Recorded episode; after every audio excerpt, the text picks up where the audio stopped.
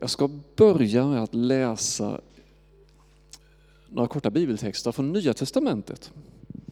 Annars är vi ju mest i Gamla Testamentet, men jag börjar i Nya Testamentet. Det står det så här i Matteus 26. När Jesus hade avslutat hela detta tal sa han till sina lärjungar. Ni vet att om två dagar är det påsk. Då ska Människosonen utlämnas för att bli korsfäst. Och lite längre fram i den sjuttonde versen så står det så här. På första dagen i det osyrade brödets högtid kom lärjungarna fram till Jesus och frågade Vad vill du att vi gör i ordning så att du kan äta påskalammet? Ja, de här texterna handlar ju om påsken. Och nu är vi kanske lite tidigt ute då, för det är ju inte riktigt påsk än då. Det är ett par månader kvar tills, tills det är påsk.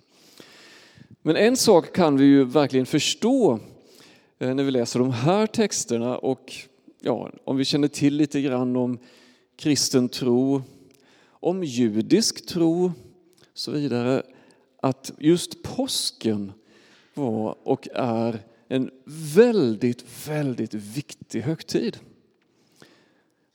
För både judar och kristna. Jätteviktig högtid. Och vi brukar säga det, men vi ibland är det så med påskhelgen är en ganska lång helg och man brukar åka iväg och så vidare. Men när det är jul, ja men jul också en viktig högtid liksom och sådär eh, på alla sätt och vis. Där, men vi brukar inte ha så mycket gudstjänster just under julhelgen. Så där. Men vi har sagt under påskhelgen, även om många åker bort, vi måste fira påsk. Därför att det är så oerhört centralt. Den här veckan så har vi läst texter tillsammans, en del av oss. Vi håller ju på med en, eh, en, en vad heter det, bibelgenomgång som vi kallar Resan genom Bibeln nu under våren. Och vi har hållit på, eller börjat i Gamla Testamentet och vi är ju där ett litet tag, tag till. Eh, en, syftet med det här är att få en, en bild av Bibelns röda tråd. Vad är det som händer? Vad är det Gud håller på med? Vad är det Gud vill göra med oss människor? Så. Och den här veckan som ligger bakom nu då, så har vi läst texter som handlar om befrielsen ur Egypten. Då. Eh, ni vet förra veckan, ni som var här eller kanske har hört predikan på nätet eller så, så var det ju Ray Baker som talade om Josef, Jakobs son. Ni vet Abraham, Isak, Jakob och så fick ju Jakob en massa söner. En av dem hette ju Josef, och jag ska inte dra hela den storyn igen, men Josef hamnar ju i Egypten. Och det blir en massa ja, komplikationer på olika sätt, men Josef blir så småningom en ledare. Och det slutar med att en ledare över hela landet och det slutar med att Jakob och hela släkten, hela familjen kommer ner till Egypten. Då. Och det är där vi är någonstans i den här berättelsen nu. Och den här veckan har det handlat om hur det här folket, den här familjen växer till till ett helt folk. Och så har det handlat om befrielsen, uttåget ur Egypten. Och man kan väl säga så här att den här händelsen, den är kanske den mest centrala händelsen i Gamla Testamentet. Tillsammans möjligtvis med säga, Jerusalems fall på 500-talet före Kristus och fångenskapen i Babylon. De här två händelserna har betytt enormt mycket för det judiska folkets förståelse och vem Gud är, hur Gud handlar med dem och så vidare. Och då naturligtvis också en hel del för den kristna kyrkan. Jag ska läsa lite grann av bakgrunden till där, där den här berättelsen på något sätt drar igång. Då. Och det är i det första kapitlet i Andra Mosebok. Eh, och ni får lyssna, jag har inte lagt upp hela texten på duken så att ni får hänga med och lyssna. Eller om ni har Bibeln med er i analogt eller digitalt format så häng gärna med så, annars så får ni bara lyssna. här. Andra Mosebok 1 och jag läser från vers, från vers 7. Här. Just att jag kommer rätt här. Men Israels barn var fruktsamma och blev fler. De förökade sig och blev mycket talrika så att landet blev uppfyllt av dem. Och det kom en ny kung i Egypten, en som inte kände till Josef. Han sa till sitt folk, se Israels barn har blivit för stort och mäktigt för oss. Nu ska vi gå klokt tillväga med dem, annars kanske de förökar sig ännu mer och om det blir krig kan de gå samman med våra fiender och föra krig mot oss och sedan ge sig av från landet. Därför satte man arbetsledare över dem och plågade dem med tvångsarbete. De byggde förrådsstäderna Pitom och Ramses åt farao. Men ju mer man plågade dem, desto mer förökade de sig och desto mer spred de ut sig så att man kände fruktan för Israels barn. Egyptierna tvingade israeliterna att arbeta som slavar. Ja, det som hade börjat så bra, Josef var en ledare för hela landet. Sen kommer en ny farao, en ny dynasti som inte känner till Josef. Och man är hotad av det här stora folket som håller på att växa fram. Då. Och gör dem till slavar. Det var ett sätt att liksom hålla dem på mattan helt enkelt.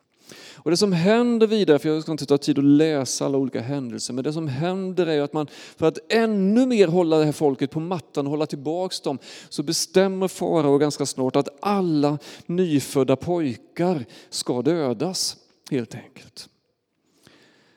Så berättas det om att det föds en pojke som heter Mose och som blir räddad på ett ganska fantastiskt sätt egentligen. Då hamnar faktiskt i faraos hov. Faraos dotter tar hand om den här Mose. Han växer upp och blir så att säga lite grann av, ja, vi vet inte jättemycket om honom, men han, han blir någon slags ledare.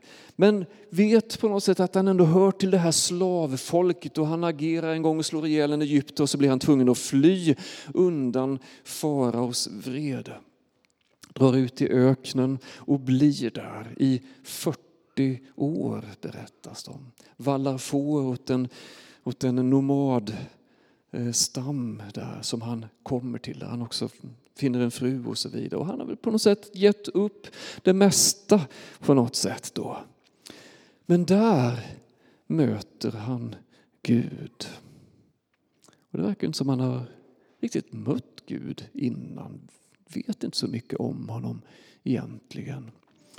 Men det berättas att han möter Gud och Gud uppenbarar sig i en brinnande buske.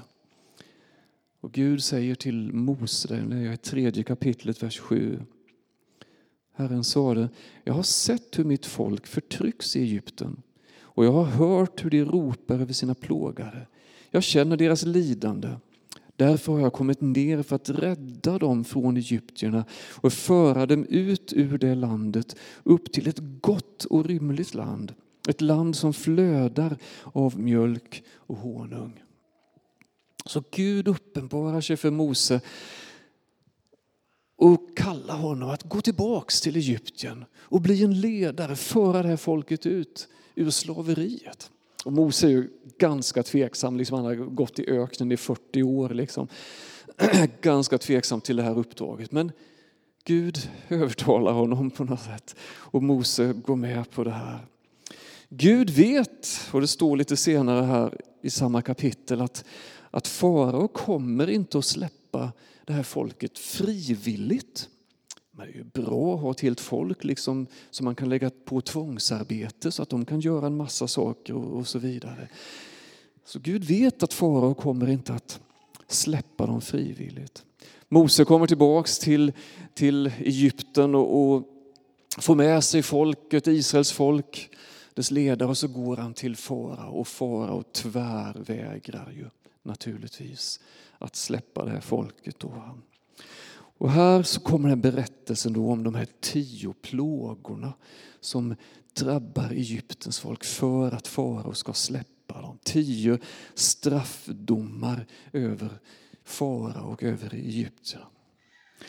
Och de här straffdomarna, de här plågorna som det berättas om, de, de väcker ju kanske en del frågor hos oss också. det är jobbigt att läsa om straffdomar, eller vad säger ni? Vi vill hellre läsa om det som är trevligt och, och, och sådär. Så. Lite svåra texter som vi möter här naturligtvis. En sak som är svår i de här texterna som jag bara kort vill nämna är att det faktiskt står att Gud förhärdar faraos hjärta så att han inte ska släppa liksom, Israels folk. Och sen dömer Gud farao. Alltså det låter ju inte helt rättvist kan man ju tycka. Då. Att Gud förhärdar faraos hjärta och sen dömer honom så. Bara några korta saker omkring det, för att ibland kan det vara så att vi kör fast i vissa saker. Och så. Jag menar inte att jag har full förståelse över hur det, varför det står så här och vad det betyder, vad det menas och så vidare.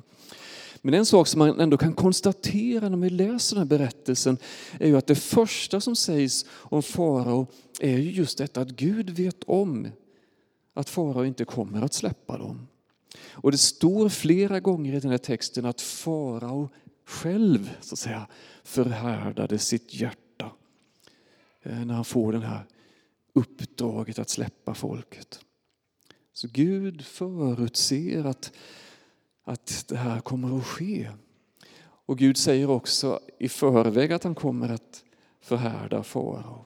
Men faktum är att det är först efter den sjätte plågan av de här tio och sen i slutet av den här eh, processen, eller vad man ska kalla det, som det står att Gud förhärdade faraos hjärta. Och där det även står lite om vartannat att farao själv förhärdade sitt hjärta.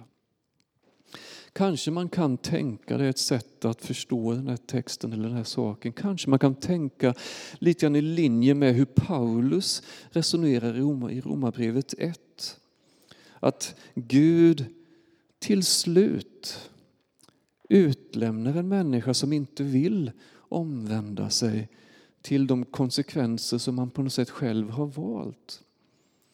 Och det är klart, det är inte så svårt att tänka sig, och det vet du kanske, att vänder, vet vi, vänder vi liksom Gud ryggen, vänder vi det goda ryggen, så får det med sig konsekvenser i, i våra liv.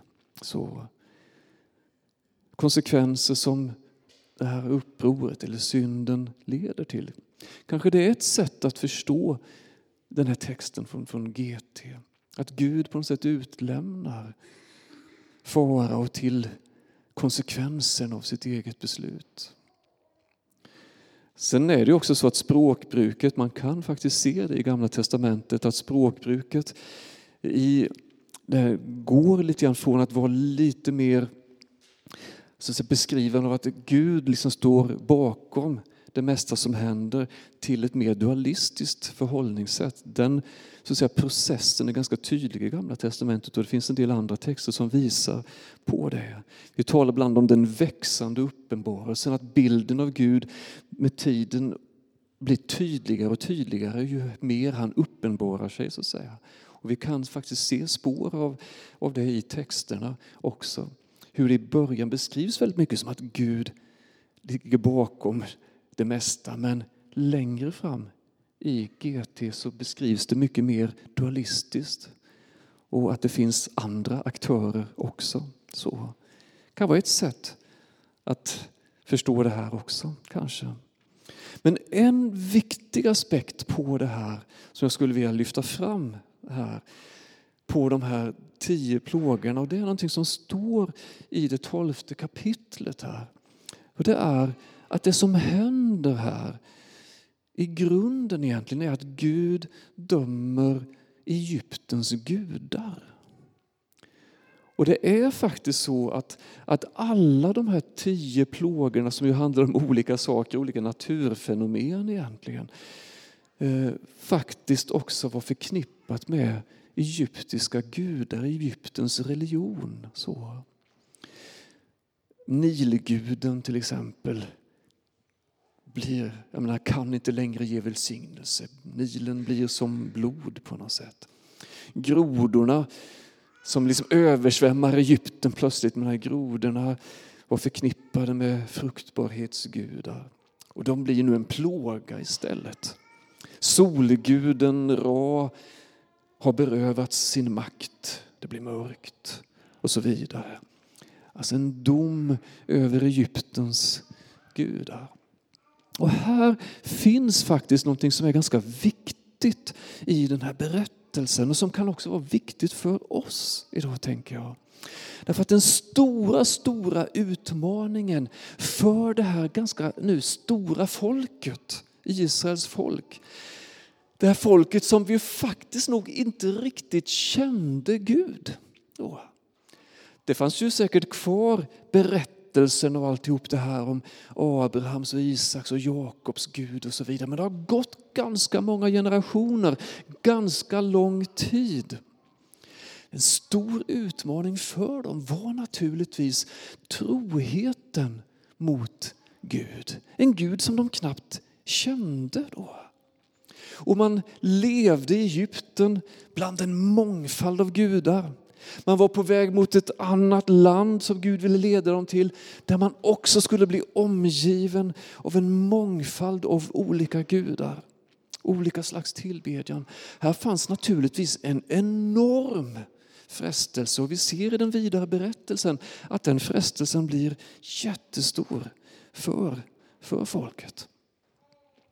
Oerhört viktigt att på något sätt få klart för, för dem, att de skulle få klart för sig vem det är som är Gud. Att det, är den, att det finns det är en Gud som finns inför framtiden. Då just det här folket skulle bära löftet om alla folks välsignelse. Och bära relationen med Gud vidare. Bli en landningsbana för Gud in i sin fallna skapelse så var det naturligtvis oerhört viktigt för dem att se vem är det som är Gud egentligen. Och den här kampen om tillbedjan blir en slags följetong för Israels folk. Och varför är Gud så mån om det här?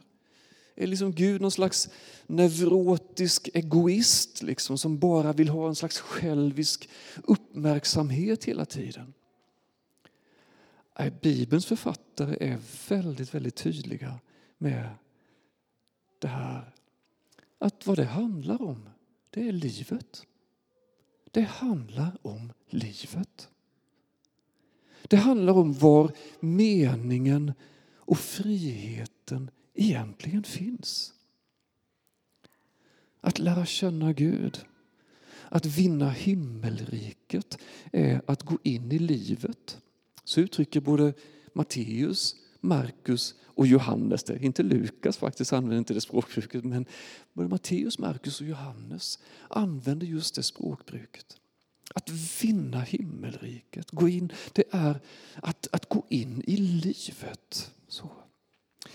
Och den här kampen med avgudarna den har ju vi också. Så. Och vi behöver hjälpas åt att identifiera dem för att det är ju kanske inte gudabilder på det sätt som det var då. Eller det var kanske inte kopplat till olika saker som det var då. Vad är våra avgudar? Ja, egentligen allt som försöker dra mig bort från livet. Från relationen med Jesus. Där kan vi identifiera kanske vår tids avgudar. Men för att kunna göra det, och här kommer jag in på ett viktigt spår innan jag går in för landning här. För att kunna göra det så är det viktigt att veta vad det är vi samlas omkring. Vad är det som är centrum för vår tro? Vad är det som är grunden för vår tro? Var är det livet finns? Och här återvänder vi till den här berättelsen igen. Då. Räddningen ur det här slaveriet som Gud hjälper dem med. Oerhört framträdande, viktig händelse för Israels folk. Men Gud framträder så tydligt för dem. Han är på deras sida i deras utsatthet, i deras svaghet och befriar dem. Det är Herren, Jahve, eller hur det nu ska uttalas, som är deras Gud. Det här blev oerhört viktigt i deras förståelse av vilka de var och vem Gud är. Och Den här berättelsen får ju sen också en liknande betydelse för den unga kristna församlingen.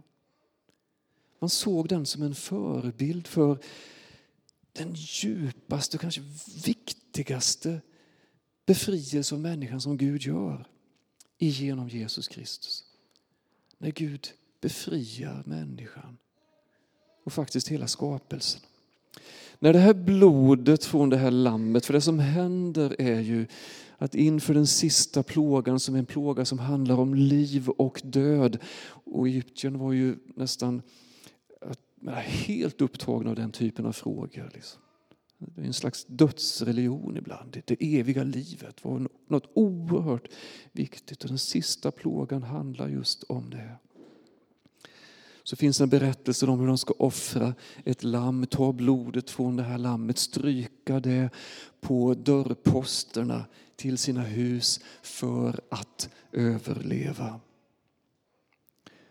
Och det här blir ju en väldigt, väldigt talande bild som den kristna församlingen sen tar till sig. Det här blodet då från vårt påskalamm, Jesus. Det är blodet som rinner på det här korsträt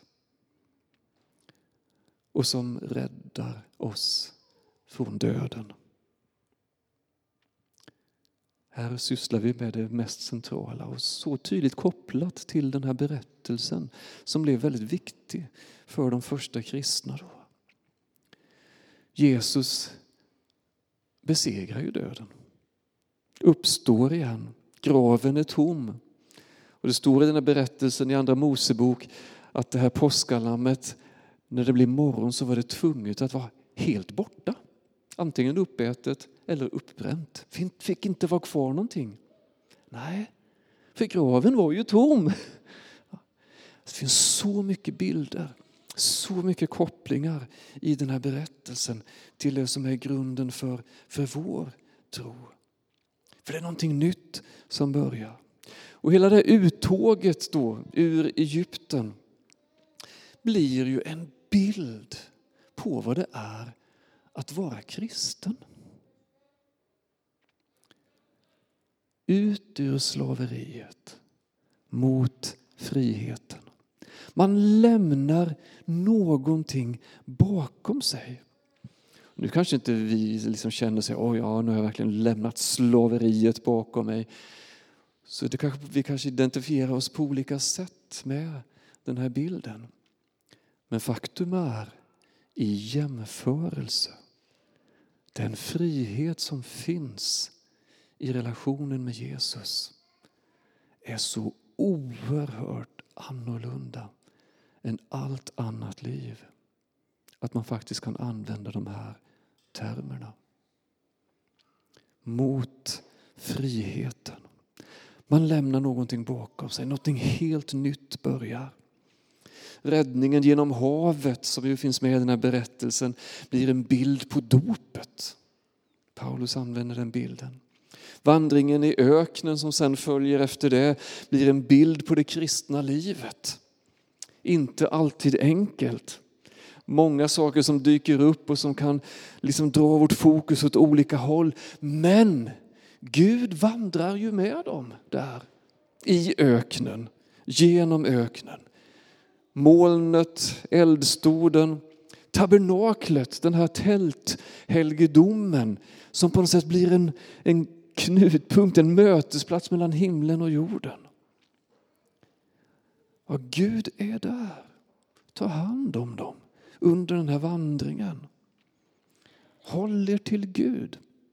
Lyssna på vad Mose säger som talar ord från Gud. Håll er nära vattenkällorna. Och det händer ju ett antal gånger, ett par gånger i alla fall, när de är väldigt, väldigt törstiga och inte hittar något vatten, att det på ett mirakulöst sätt kommer vatten ur klipp lampan. Och Nya Testamentet, som ju ser bilder överallt, talar om att den klippan, det är Kristus. Jaha.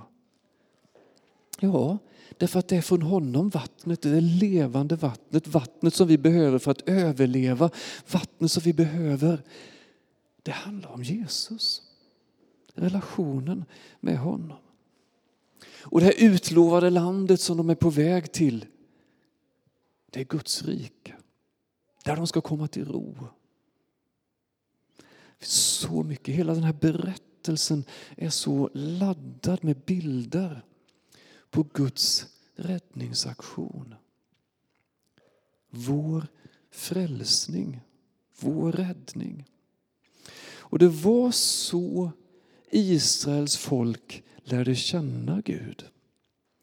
Framför allt faktiskt genom det Gud gjorde, kanske egentligen mer det än genom de olika lagarna och så som de så småningom fick för att liksom hålla lite styr på saker och ting. De lärde känna Gud genom det, det, hans handlande med dem. De lärde känna honom som befrielsens Gud. Och det är genom Jesus och det han gjorde. När Jesus dör på det här korset, uppstår igen. Det är ju där vi lär känna Gud. Mest av allt. Ibland så diskuterar vi hurdan är Gud? Vem är Gud? Ja, sån är Gud. Och vi pratar om det och vi kanske pratar med människor vi har omkring oss. Hurdan är Gud? Och det finns massor av bilder på hurdan Gud är. Bilder som kan vara kanske ibland svåra och kanske som är felaktiga och allt möjligt. Hurdan är Gud? Ja, bilden av Gud blir aldrig tydligare än i Jesus när han dör på det där korset. Påskalammet som offras, blodet som rinner. Makabra saker faktiskt. Det är inte så gulligt egentligen.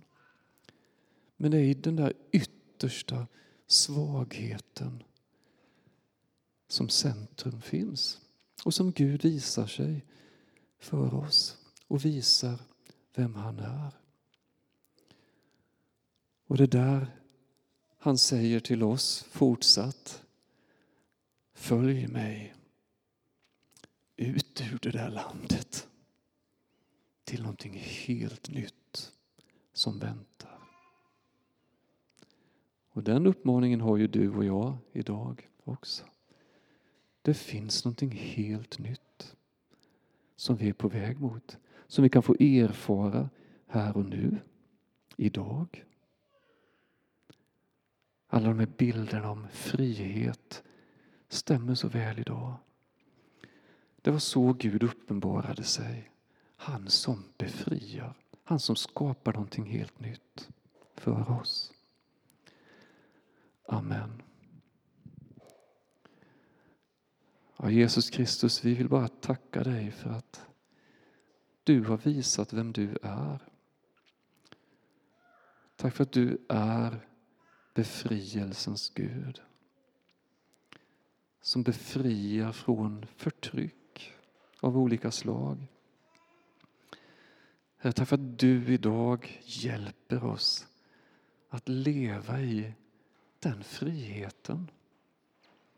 Herre, hjälp oss att identifiera vad det är som försöker dra oss bort från den friheten. För det är bara du som är Gud och som är livet. Det ber vi om. Amen.